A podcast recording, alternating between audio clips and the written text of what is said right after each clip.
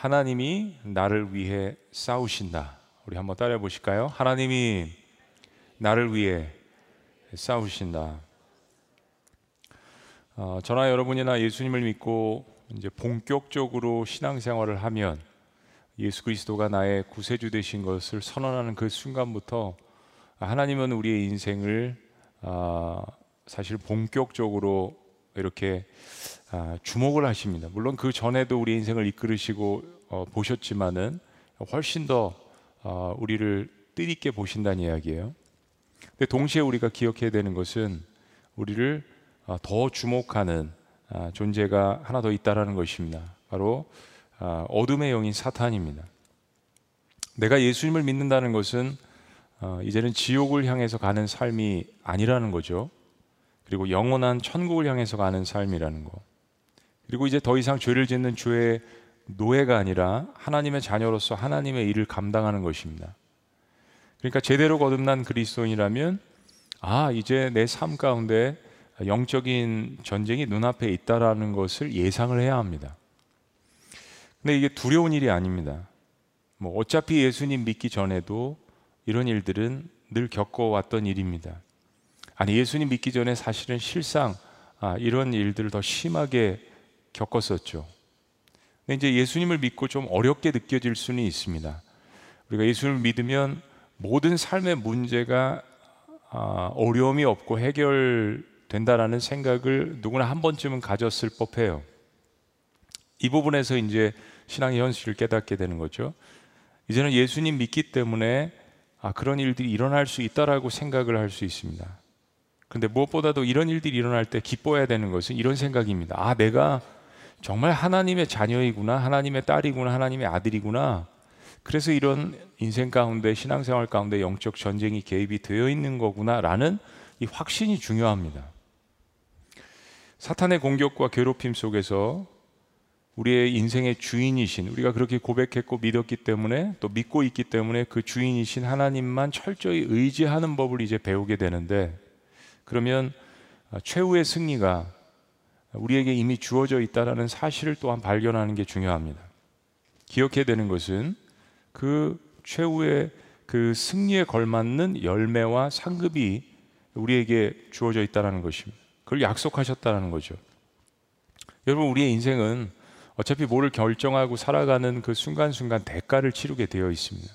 잘해서 대가를 치르는 경우도 있고 죄를 지어서 대가를 치르는 경우도 있죠. 신앙 역시 대가를 치릅니다. 근데 하나님께서 우리에게 개런티 하시고 약속하시는 것은 신앙은 대가를 치르는데 끝나는 것이 아니라 분명한 열매와 끝이 있다라는 것입니다. 느헤미야가 페르시아의 풍요로운 궁전을 버렸습니다. 일생일 때 엄청난 결단이죠. 단순한 어, 지역을 떠나는 것이 아니라 모든 것을 버리고 떠나야 하는 엄청난 결정이었습니다. 두 달이 꼬박 걸리는 서쪽의 예루살렘을 향해서 자신의 삶의 중요한 방향을 완전히 틀어버립니다. 바로 그런 이유에서 그랬던 것입니다.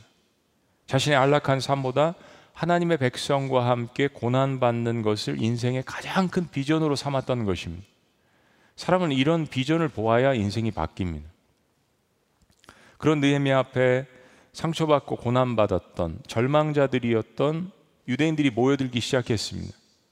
왜냐하면 그 사람 마음 가운데 있었던 확신을 보게 되는 것입니다. 그리고 하나님의 이름으로 예루살렘 성경과 유대인들을 보호하는 지금까지 역사 속에 어느 누구도 해내지 못했던 이 예루살렘 성벽을 재건하는 일을 함께 한 마음으로 모여들어서 시작합니다.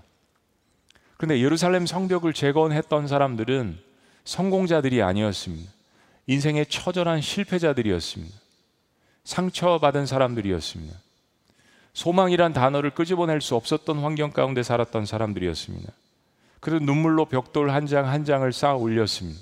처절한 절규가 맺힌 예루살렘 성벽 쌓기였습니다. 예루살렘 성벽 공사는 45개의 대단위로 이루어졌습니다. 10개 성문이 지어졌고 우리가 3장까지 보았지만은 예루살렘 성벽 공사는 주변에 있는 어, 각 도시, 각 지역에 흩어져 있는 32개 그룹들이 참여했습니다. 엄청난 공사가 조직적으로 이루어졌다는 이야기입니다. BC 444년에 꿈에 그리던 예루살렘 성벽 진행이 어, 이제 막 어느 정도 궤도에 올라갔습니다.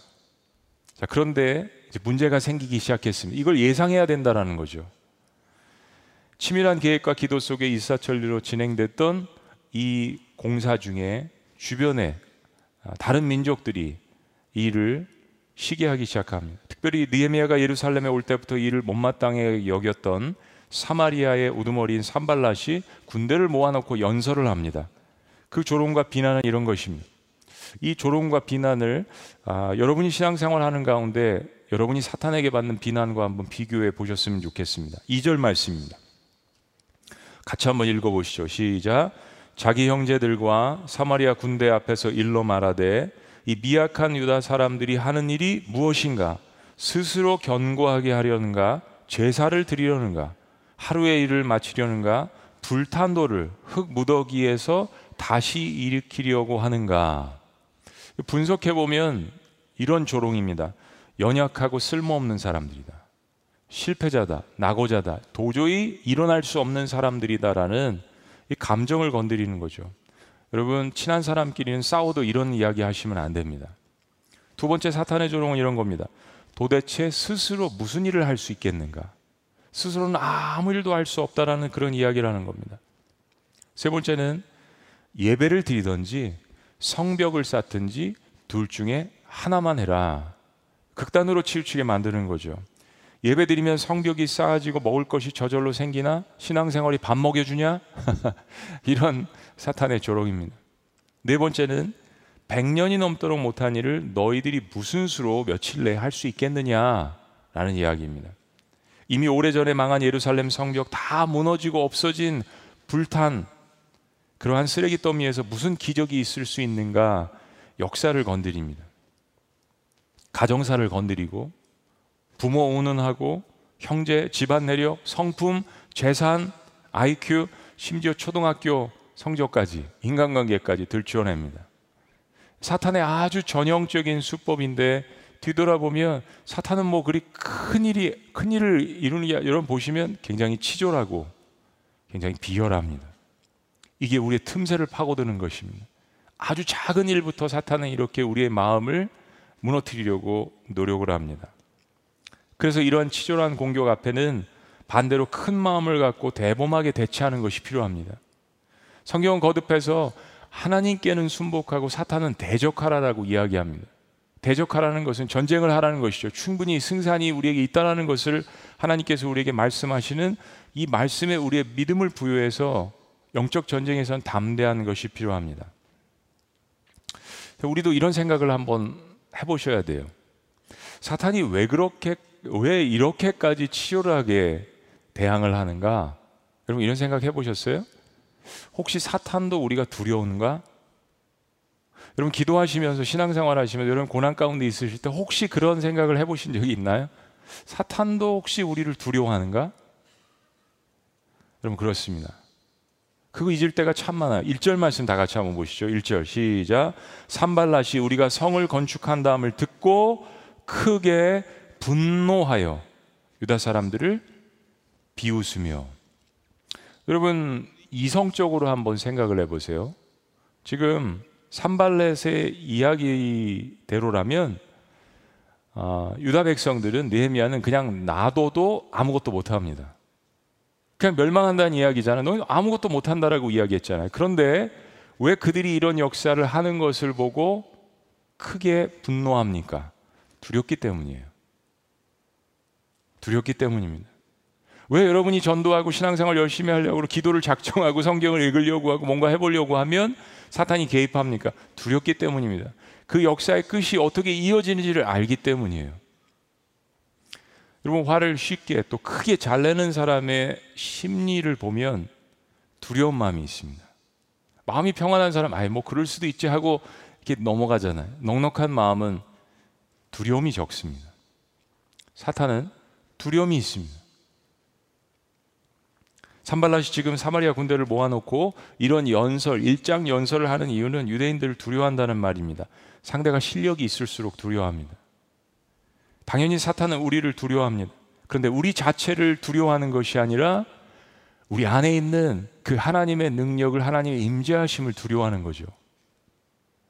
그러니까 사탄의 공격에 너무 당황하지 말고 너무 놀라지 말고 기선을 제압하는 것이 필요합니다. 느헤미야가 가만히 있지 않고 담대하게 바로 반격합니다. 4절 말씀. 다 같이요. 시작. 우리 하나님이여 들으시옵소서. 우리가 업신여김을 당하나이다. 원하건대 그들이 욕하는 것을 자기들의 머리에 돌리사 노략거리가 되어 이방에 사로잡히게 하시고 백성들을 모아놓고 하나님께 일러 바칩니다. 우리 하나님이여 하나님이 우리의 인생에 우리 상황의 주관자 되심을 표현하면서도 자신의 일상을 그냥 일러 바칩니다. 우리는 지난 학기에 시편 말씀을 통해서 향수 예배 때 다윗과 아삽과 시편의 많은 기자들이 어떻게 기도했는지를 보았습니다. 사람에게 가십을 만들어서 그런 이야기를 하지 않고 일단 기도 가운데 자신의 상황과 관계와 모든 어려움들을 일러 바칩니다.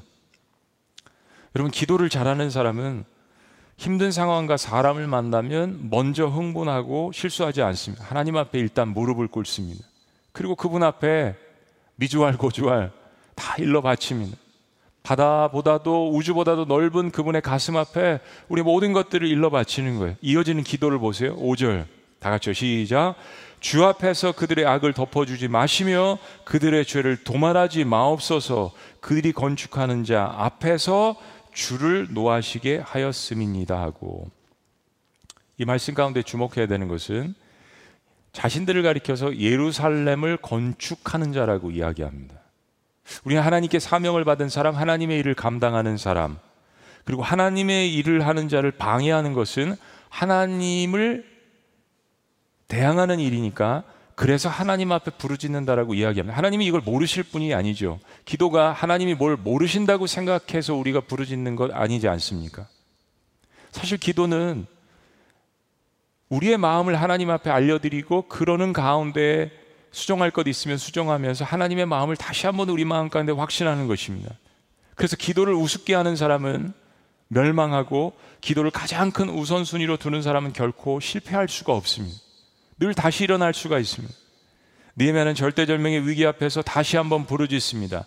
그리고 다음으로 느헤미야가 백성들의 흩어진 마음들을 격려합니다. 하나님 앞에 기도하고 그대로 상황을 보게 합니다. 6절 다 같이요. 시작. 이에 우리가 성을 건축하여 전부가 연결되고 높이가 절반에 이르렀으니 이는 백성이 마음들여 일을 하였음이니라. 여러분 상황이 사람이 어려운 상황을 당하면 어, 정상적으로 생각을 하지 못합니다. 두려운 마음이 들면 자신이 어떤 존재인지를 잊어버리고 그리고 어떤 일을 행했는지도 잊어버리고 어떤 능력이 있는지도 잊어버립니다. 네미아는 바로 보게 합니다. 우리가 이렇게 흩어진 마음들이 하나가 되어서 연결되어서 건축이 절반이나 되지 않았느냐? 왜 여기서 포기하려고 하느냐? 자, 이런 이야기를 하니까 산발랏은 더욱더 마음 가운데 크게 분노합니다. 두려운 마음이 더 들었다라는 거죠. 주변에 이제는 사마리아인들뿐만 아니라 주변에 있는 다른 이웃 민족들까지 끌어들입니다. 자, 7절 말씀.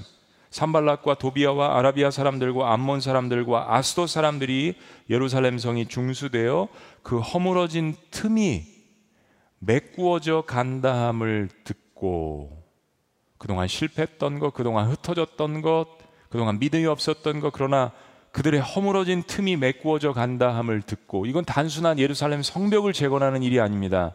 흩어졌던 유대인들이 다시 모이는 일입니다. 근데 이렇게 성경은 도비아와 산발락과 그 주변 동, 동맹국들의 그 두려운 심정을 이렇게 고백합니다. 심히 분노하여 스스로 허물어질 백성이라고 그렇게 조롱했던 산발랏이 이렇게 크게 분노하는 이유는 두렵기 때문입니다. 이스라엘의 남쪽, 지금은 멸망한 남유다는 북쪽으로는 산발랏이 지휘하는 사마리아가 있고 북이스라엘의 옛날 수도죠. 남쪽으로는 암몬 족속이 동쪽으로는 암몬 족속이 남쪽으로는 아랍 족속들이 그리고 서쪽으로는 아스도 사람들이 버티고 있었습니다. 그나마, 그나마 하나 남은 서쪽의 한 부분은 지중해입니다. 지중해는 바다이지 않습니까? 정말 말씀 그대로 사방이 우겨쌈을 당하고 있습니다. 이스라엘 백성들이 바라볼 수 있었던 것은 하늘밖에 없었습니다. 영적인 사람들이 이런 일을 당하면 반복적으로 당할 경우가 있죠. 그럴 때마다 두려워하지 않아야 합니다. 당황하지 않아야 합니다. 당연한 일로 여기며 다시 한번 하나님 앞에 기도하며 확신해야 될 것. 내가 하나님의 자녀이고 내가 하나님 앞에 온전히 쓰임 받고 있다라는 사실을 기억해야 합니다. 내가 하늘 하늘만 바라볼 수 없는 상황을 주신 것을 가장 큰 감사로 여기는 담대함이 우리에게 필요한 것입니다. 여러분 신앙생활은 가지치기입니다. 시간이 갈수록 우리 삶 가운데 필요 없는 부분들을 가지치게 하는 것입니다. 정금과 같은 그 결정체만 그 믿음만 순금만 남을 수 있도록 하나님께서 사방을 우겨쌈을 당하게 하는 그 상황 역시 하나님 앞에 감사함으로 나간다면 그 사람을 하나님께서 어떻게 이뻐하시지 않을 수가 있겠습니까? 가장 극심한 상황에서는 현실을 초월하는 믿음이 그때 반드시 필요한 것입니다. 느헤미야가 이 전쟁의 소식을 듣고 연합국들이 모여서 어, 유대인들을 쳐들어올지도 모른다는 이 소식을 듣고 또 긴급히 조치를 취합니다. 구절 말씀. 우리 다 같이 함께요. 시작. 우리가 우리 하나님께 기도하며 저희를 인하여 파수꾼을 두어 주야로 방비하는데 여러분 거듭 보시면 느헤미야가 백성들에게 가장 먼저 내린 처방은 어떤 다른 것이 아닌 뭐라고요? 기도였습니다. 느헤미야를 묵상하면 우리는 성벽을 재건하는 것을 생각합니다. 국가를 재건하는 것을 생각합니다. 그러나 그렇지 않습니다. 니에미아서는 full of prayer 기도로 이루어진 책이라고 말씀드렸습니다. 금식하며 기도로 나아갑니다. 왕 앞에 또한 기도하며 나아갑니다. 그리고 예루살렘의 당도에서 기도합니다. 그리고 백성들 가운데 위기 때마다 느헤미야는 기도를 요청합니다. 오늘 이 짧은 구절에 기도가 계속해서 등장합니다. 또다시 백성들에게 기도하기를 요청합니다. 하나님께서 우리를 위해서 우리 삶 가운데 개입하셔서 나를 대신해서 싸우실 수 있도록 길을 열 때 가장 첫 번째 우리가 잊어버리지 말아야 될 것은 바로 기도의 문을 여는 것입니다. 그래서 하나님께서 우리의 삶 가운데 적극적으로 개입하실 수 있도록 그 영적인 통로를 열어놓는 것, 그것은 어떤 다른 것이 아닌 기도입니다. 하늘과 땅을 있게 하는 그 역할, 바로 기도입니다. 우리에게 주신 예수 그리스도의 이름으로서 여러분이 기도하며 나가실 때 하나님께서 여러분 인생에 적극적으로 개입하셔서 나, 나 대신 하나님께서 나를 위해서 싸우시기를 주의 이름으로 축원합니다. 그리고 이번에는 기도하는 데만 그치지 않고 기도 후에 하나님이 주신 지혜를 가지고 행동하기 시작합니다. 파수꾼들을 세워서 경비를 하게 하고 노동 중심에서 이제는 기도 플러스 전쟁 태세를 함께 갖출 것을 명령을 합니다. 일에는 다 순서가 있는 법입니다. 자, 그러자 백성들이 맞습니다. 우리 이제 기도해야 되고 파수꾼을 세우고 경비를 해야 됩니다. 옳소이다. 아멘. 이라고 하지 않았습니다. 처음에는 그렇게 모여서 한 마음이 돼서 이제까지 중수를 했죠. 성벽을 절반 정도 쌓았습니다. 그런데 연합국들이 모여서 자신들을 치러 온다라는 이 소식을 듣고 백성들은 볼멘 소리를 토로해내기 시작합니다. 10절. 백성들은 지게에다가 흙을 계속 나르느라고 이제 힘이 다 빠져서 지쳤기 때문에 성을 다 건축하지 못할 것임을 스스로 절망스럽게 이야기합니다. 다시 패배자 의식이 살아나기 시작하는 거죠. 11절.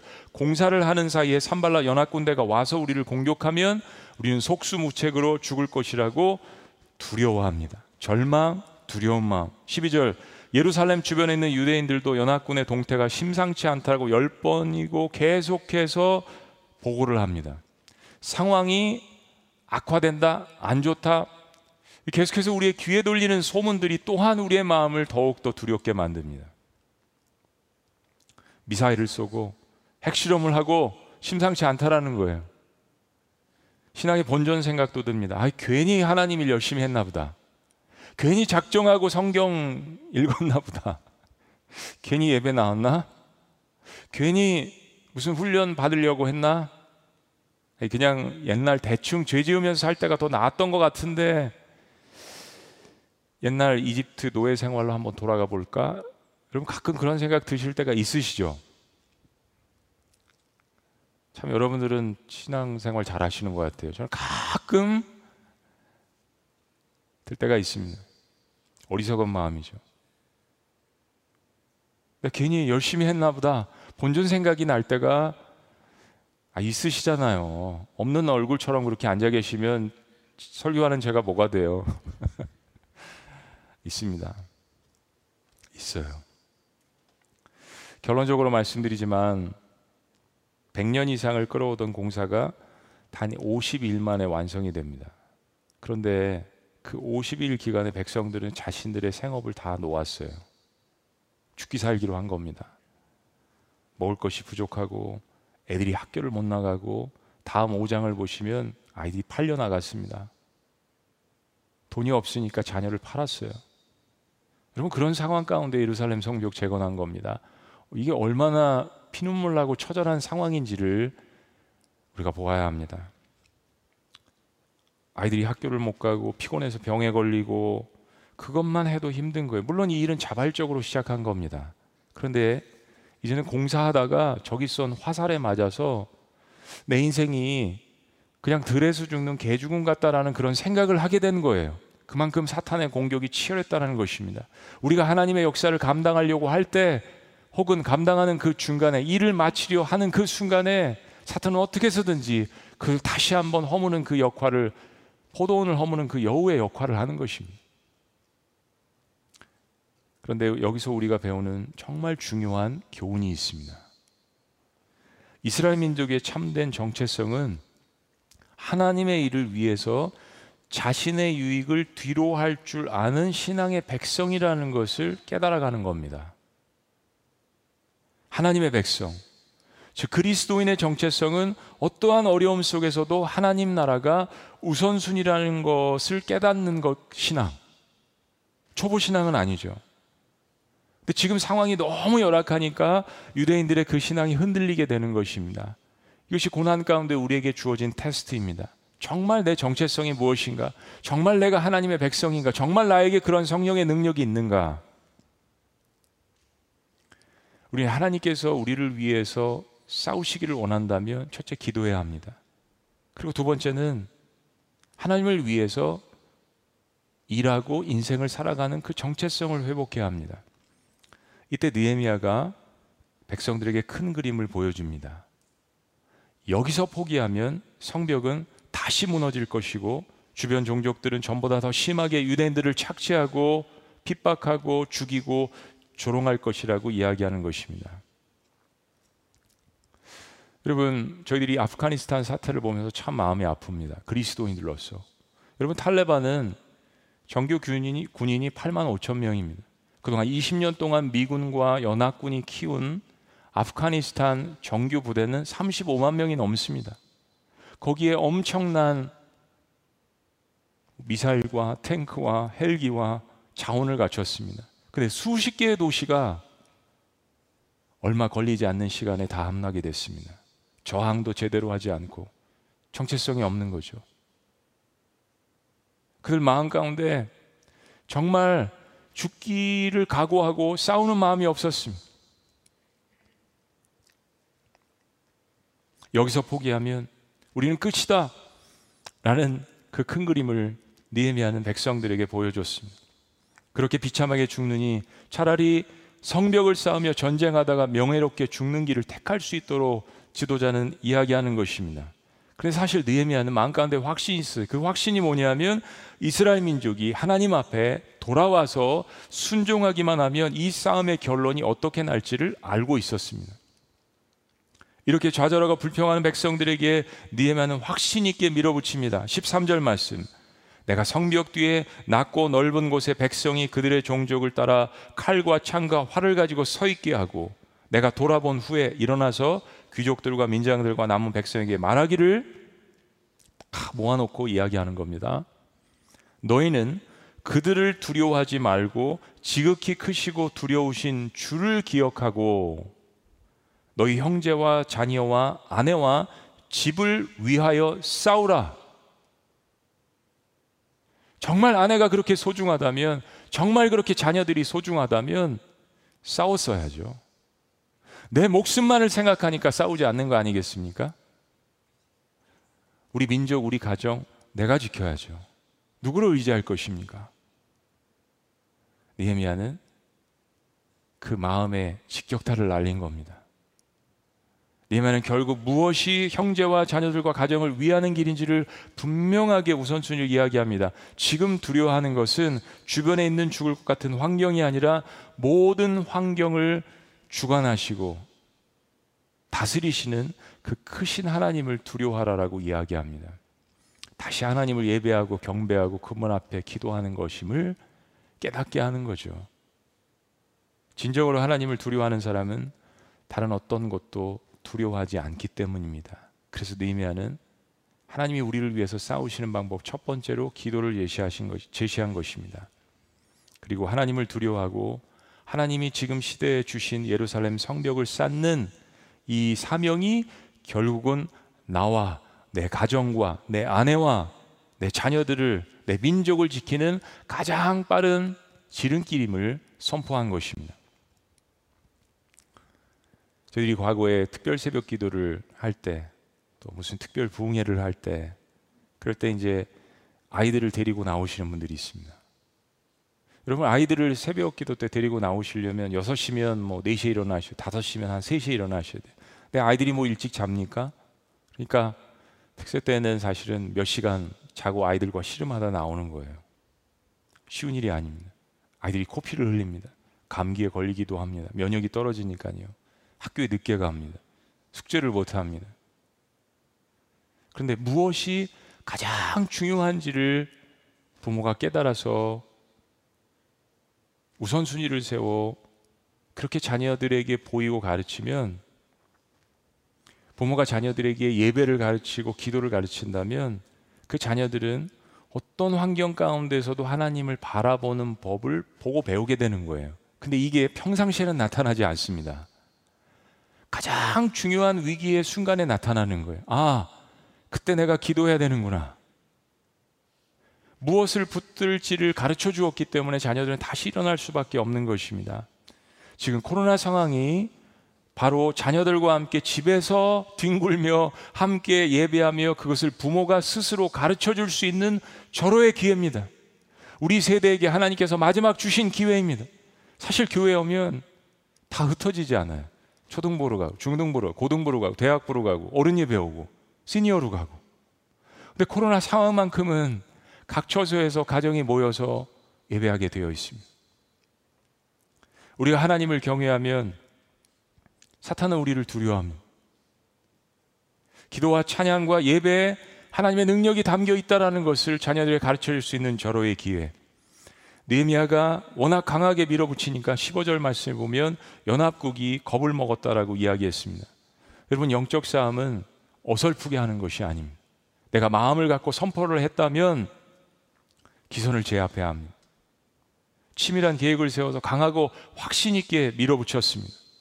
그리고 자신의 군대 반은 창과 활과 무장 활로 무장시키고 나머지 반은 성벽을 쌓게 했습니다. 그리고 각 부대 장교들을 일하는 유대인들 후미에서 지켜주었습니다. 그리고 성벽을 쌓는 모든 사람들이 한 손에는 일을 하고 한 손에는 칼을 들었습니다. 그리고 성벽이 워낙 커서 나누어진 그 그룹들이 거리가 머니까 나팔수를 준비시켜서 어느 때든 적의 공격에 서로를 도울 수 있도록 했습니다. 마지막 말씀 20절 23절 말씀들을 보면 모두가 예루살렘 성 안에서 함께 잠을 잤습니다. 옷을 벗지 않았습니다. 물을 들어갈 때도 무장을 풀지 않았습니다.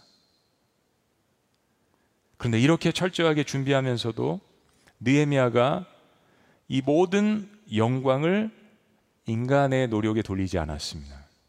하나님께서 우리의 싸움에 개입하셔서 하나님이 나를 위해서 싸우게 하시는 방법 마지막은 영광을 하나님 앞에 올려드리는 것입니다.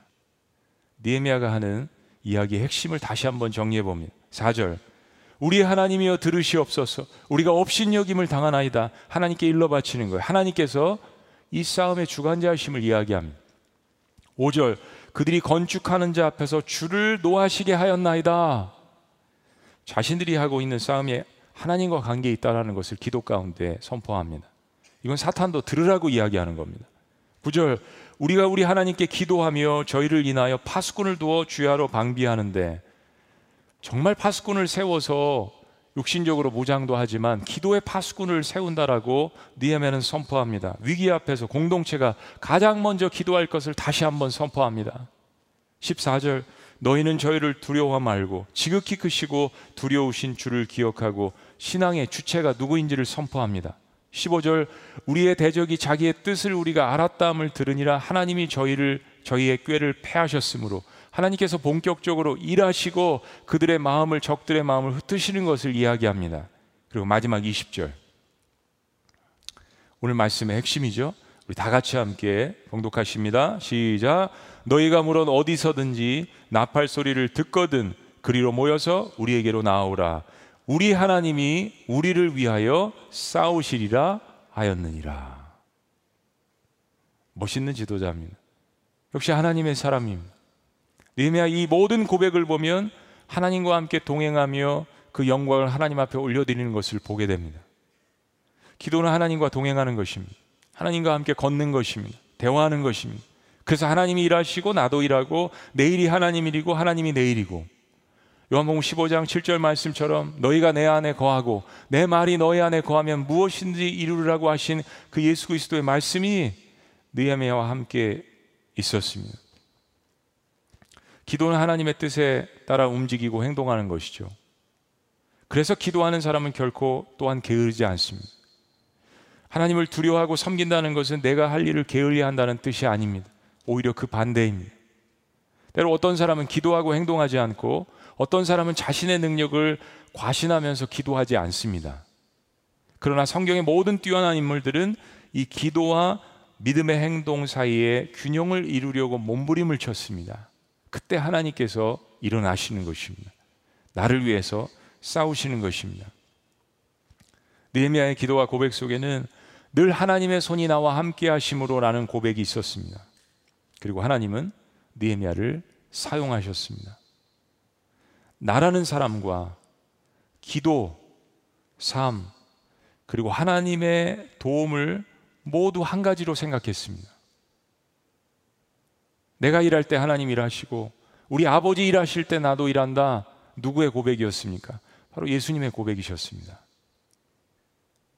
느헤미야서가 우리에게 보여주는 가장 위대한 것 중에 하나는 바로 이거예요. 전능하신 하나님께서 백성을 돌보시지만 함께 하시지만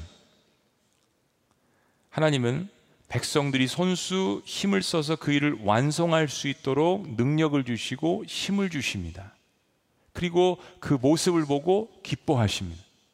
우리가 일할 때 하나님께서도 영광 받으시고 기뻐하신다라는 거예요. 그리고 결국 그 일을 행해낼 수 있도록 하나님께서 우리를 위해서 싸우신다는 이야기입니다. 그게 은혜를 깨달은 사람의 삶입니다.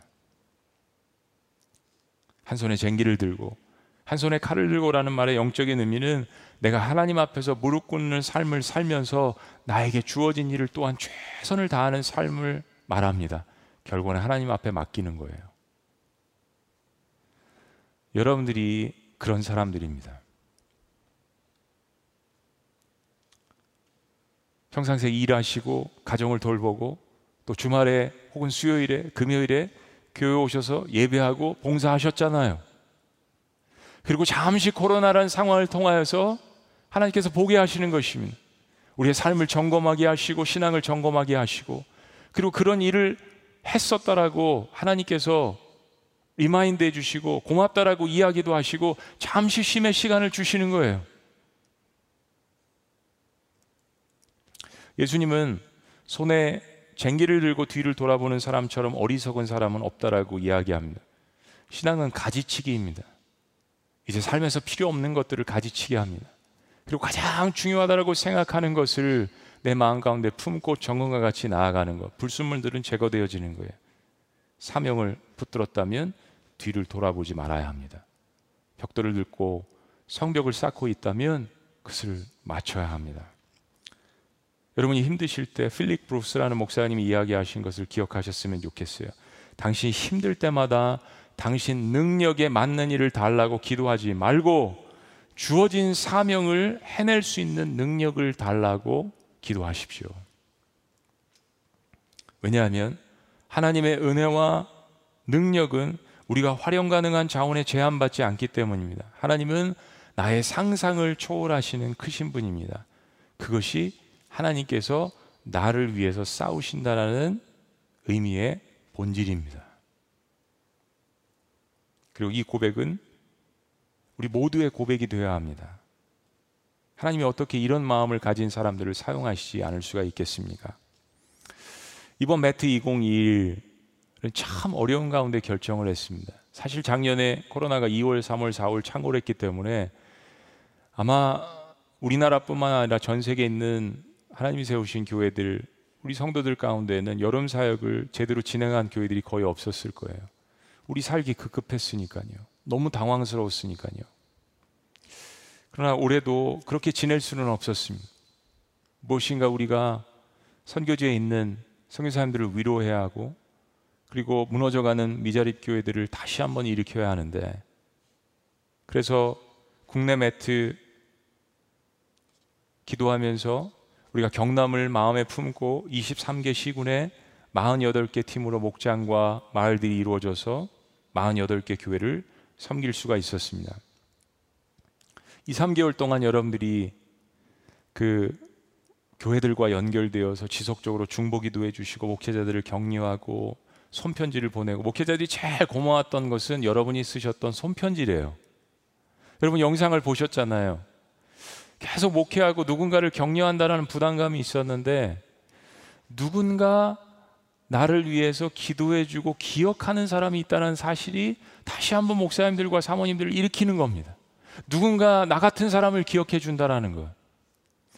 그한 편지가 참 기억에 남는데 경남 창원 진동에서 광야 침례 교회를 담임하시는 목사님인데 네 페이지에다가 가득 깨알같이 글씨를 쓰셨어요. 그 첫 번째 내용이 일면식도 없고 연약한 작은 교회를 누군가 기억해 주셔서 감사합니다. 그 내용이었습니다. 누군가 나를 기억한다라는 것에 다시 한번 힘을 얻고 감격하며 새 힘을 얻으셨다는 간증. 여러분이 들이신 선교원금 온라인 예배 장비 설치하고 시설 보수하고 전도용품 구비하고 교회 임대료를 지급하고 하는 것에 아름답게 쓰여졌습니다. 모든 목장과 팀이 현장을 직접 방문할 수는 없었지만 때로 코로나가 줄어들었을 때 일부 팀은 방문해서 기도를 해드렸지만은 어쨌든 영상으로 기도 제목을 나누고 사역의 노하우를 나누고 재정으로 지원하는 시간을 가졌습니다. 해외 선교는 어떻습니까? 단 한 사람도 갈 수 없었던 해외 선교.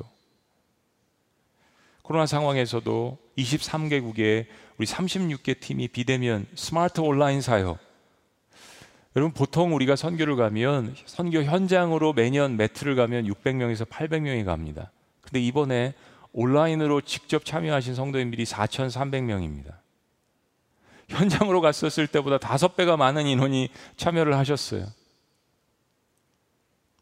스리랑카 침례교단 연합사역, 중국 가정교회 목회자 수련회, 불가리아 전도 집회, 레바논 난민 긴급 구호 사역, 라오스 우물파기, 캄보디아 청소년 집회, 인도네시아 섬 전도 산소 호흡기 지원, 미얀마 긴급 구호 지원, 고아원 지원, 인도 코로나 산소 발생기 지원, 코로나 순직한 한인 선교사님들 유가족들에게 위로금 전달, 지구촌 교회가 지원한 기도와 물질적 support를 통해서 선교사님들이 현장에서 여러 모양으로 할 수 있는 만큼 전도하시고 구제하고 온라인 모임하고 그래서 5천 명 이상에게 다가가서 개인적으로 복음을 증거하고 그리고 430명이 예수 그리스도를 영접하는 놀라운 결과를 보게 되었습니다. 할렐루야. 우리 청년들은 국내 이주 노동자 중에서 포천 은혜가 넘치는 태국인 교회, 인천 한샘 선교교회를 통해서 국내 고려인들을 섬겼고 경기대 베트남 공동체, 세종지구촌 교회를 통해서 중국인 사역을 섬기고 그러는 가운데서 64개 팀이 한 팀당 한 명씩 구원한 것 같아요. 64명의 외국인이 예수 그리스도를 영접하는 놀라운 열매를 맺었습니다. 지금 온라인으로 교육 부서들이 미치학과 어린이 부서, 온라인 여름 사역을 자체적으로 수련을 할 수 없는 50여 개의 침례교 미자립 교회들과 함께 수련을 진행했어요. 여러분 이게 코로나 상황 전에는 불가능했습니다. 근데 코로나 상황이 가능하게 합니다. 도저히 여름 성경학교를 할 수 없는 50개 미자립 교회들과 함께 캠프를 진행하고 BBS 성경 공부 교재를 교담과 함께 만들어서 100개 교회 무료로 지급을 하고 그들이 할 수 있도록 선물을 제공하는 하나님께서 이 상황을 통하여서 어려운 교회들을 더 뜻있게 깊게 폭넓게 도울 수 있는 기회를 제공해 주셨습니다. 코로나 전염병 시대에도 하나님은 여전히 우리를 통해서 역사하시기를 원하십니다. 하나님은 여전히 우리를 위하여서 싸우시기를 원하십니다. 할렐루야. 동시에 여러분들에게 오늘 마지막 말씀드리고 싶은 것은 니에미아가 백성들의 기도를 외친 것처럼 기도의 제목들이 있습니다.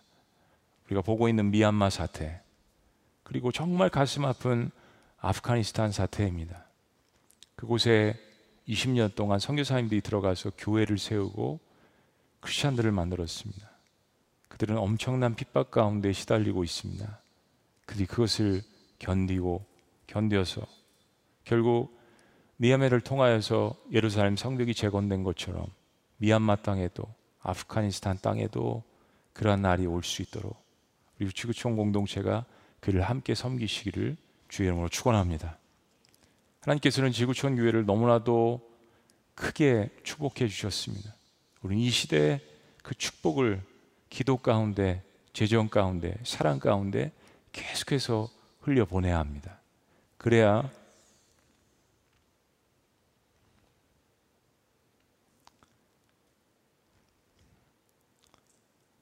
그래야 하나님께서 우리를 위해서 싸우시는 겁니다. 기도하시겠습니다.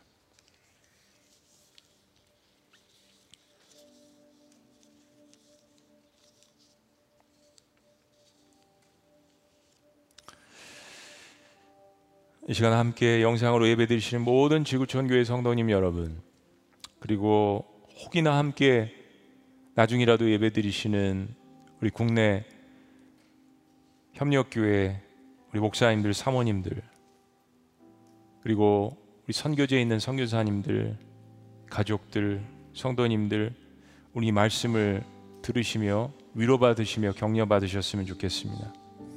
우리가 눈물을 흘리며 씨를 뿌릴 때 우리 하나님께서 우리를 위해서 싸우신다라는 것입니다. 내가 너희를 위해서 싸우리라. 우리가 할 일은 크고 두려우신 그 하나님께 무릎 꿇고 예배하는 것입니다. 기도하는 것입니다. 그리고 우리의 사명을 다시 묵묵히 감당하며 씨를 뿌리는 것입니다. 우리의 정체성을 회복하는 것입니다. 하나님이 우리의 삶의 우선순위임을 다시 한번 회복하는 것입니다. 그러면 우리가 이전에 경험해 보지 못했던 놀라운 역사를 이루시는 것입니다.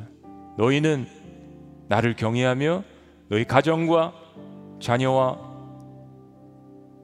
교회 공동체와 민족을 위해서 싸우리라고 하신 그 하나님의 말씀을 기억하시길 원합니다. 살아계신 하나님, 이 시대 절망 가운데 있는 모든 사람들에게 어려운 교회들에게 그리고 선교지에 오늘 하나님께서 말씀하시는 이 말씀, 내가 너희를 위해서 싸우리라 두려워 말라.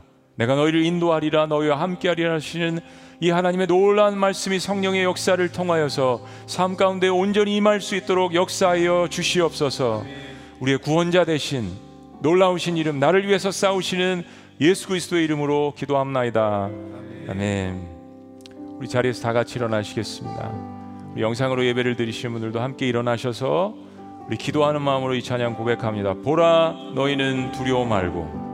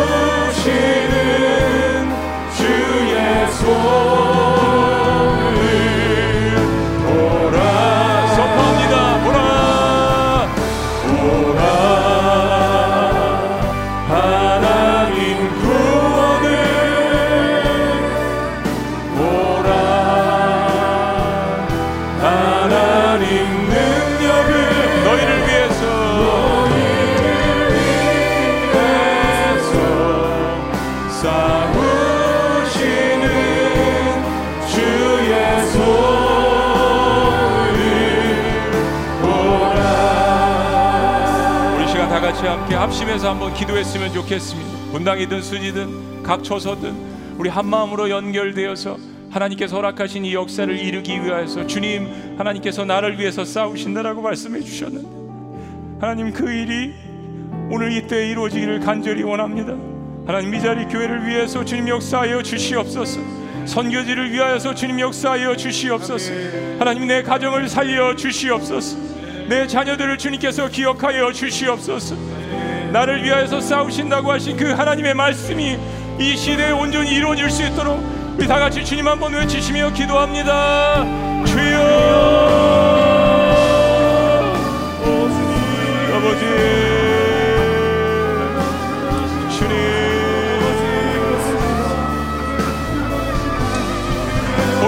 하나님 구원을 보라. 보라 하나님의 능력을 보라. 너희를 위해서 싸우시는 주의 손을 보라라고 말씀하시고 아버지 음성에 순종하며 예배를 회복하며 기도를 회복하며 전도와 선교를 회복하는 하나님의 백성이 될 수 있도록 주여 인도하여 주시옵소서.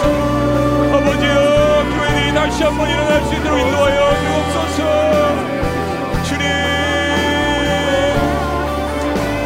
하나님 우리의 가정들이 우리의 하나님 신음하는 자녀들이 다시 한번 일어날 수 있도록 주님 붙들어 주옵소서.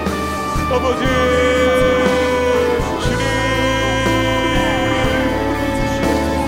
보라 하나님 구원을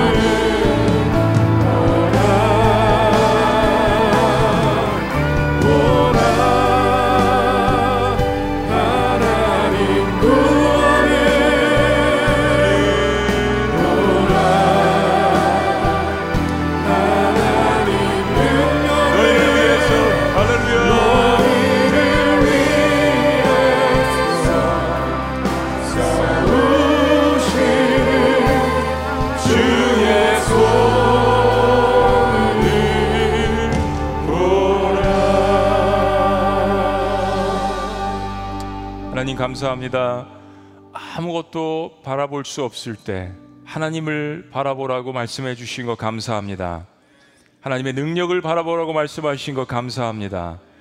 우리를 위해서 싸우시는 전능하신 그 하나님의 손을 우리를 위해서 십자가에 못 박히셨던 피 묻은 그 예수 그리스도의 능력의 손을 바라보라고 말씀하신 것 너무나도 감사합니다. 어려울 때 하나님 앞에 기도하며 다시 한번 예배를 회복하며 우리의 정체성을 회복하며 우리의 사명을 회복하며 최선을 다할 때 결과를 주님 앞에 맡기며 하나님이 나를 위해서 싸우시는 것을 기억하는 우리가 모두가 될 수 있도록 인도하여 주시옵소서. 이 모든 능력의 말씀과 사역과 이 놀라운 은혜를 주신 우리 삼일체 하나님 성부와 성자와 성령의 능력으로 축복하며 기도합나이다. 아멘.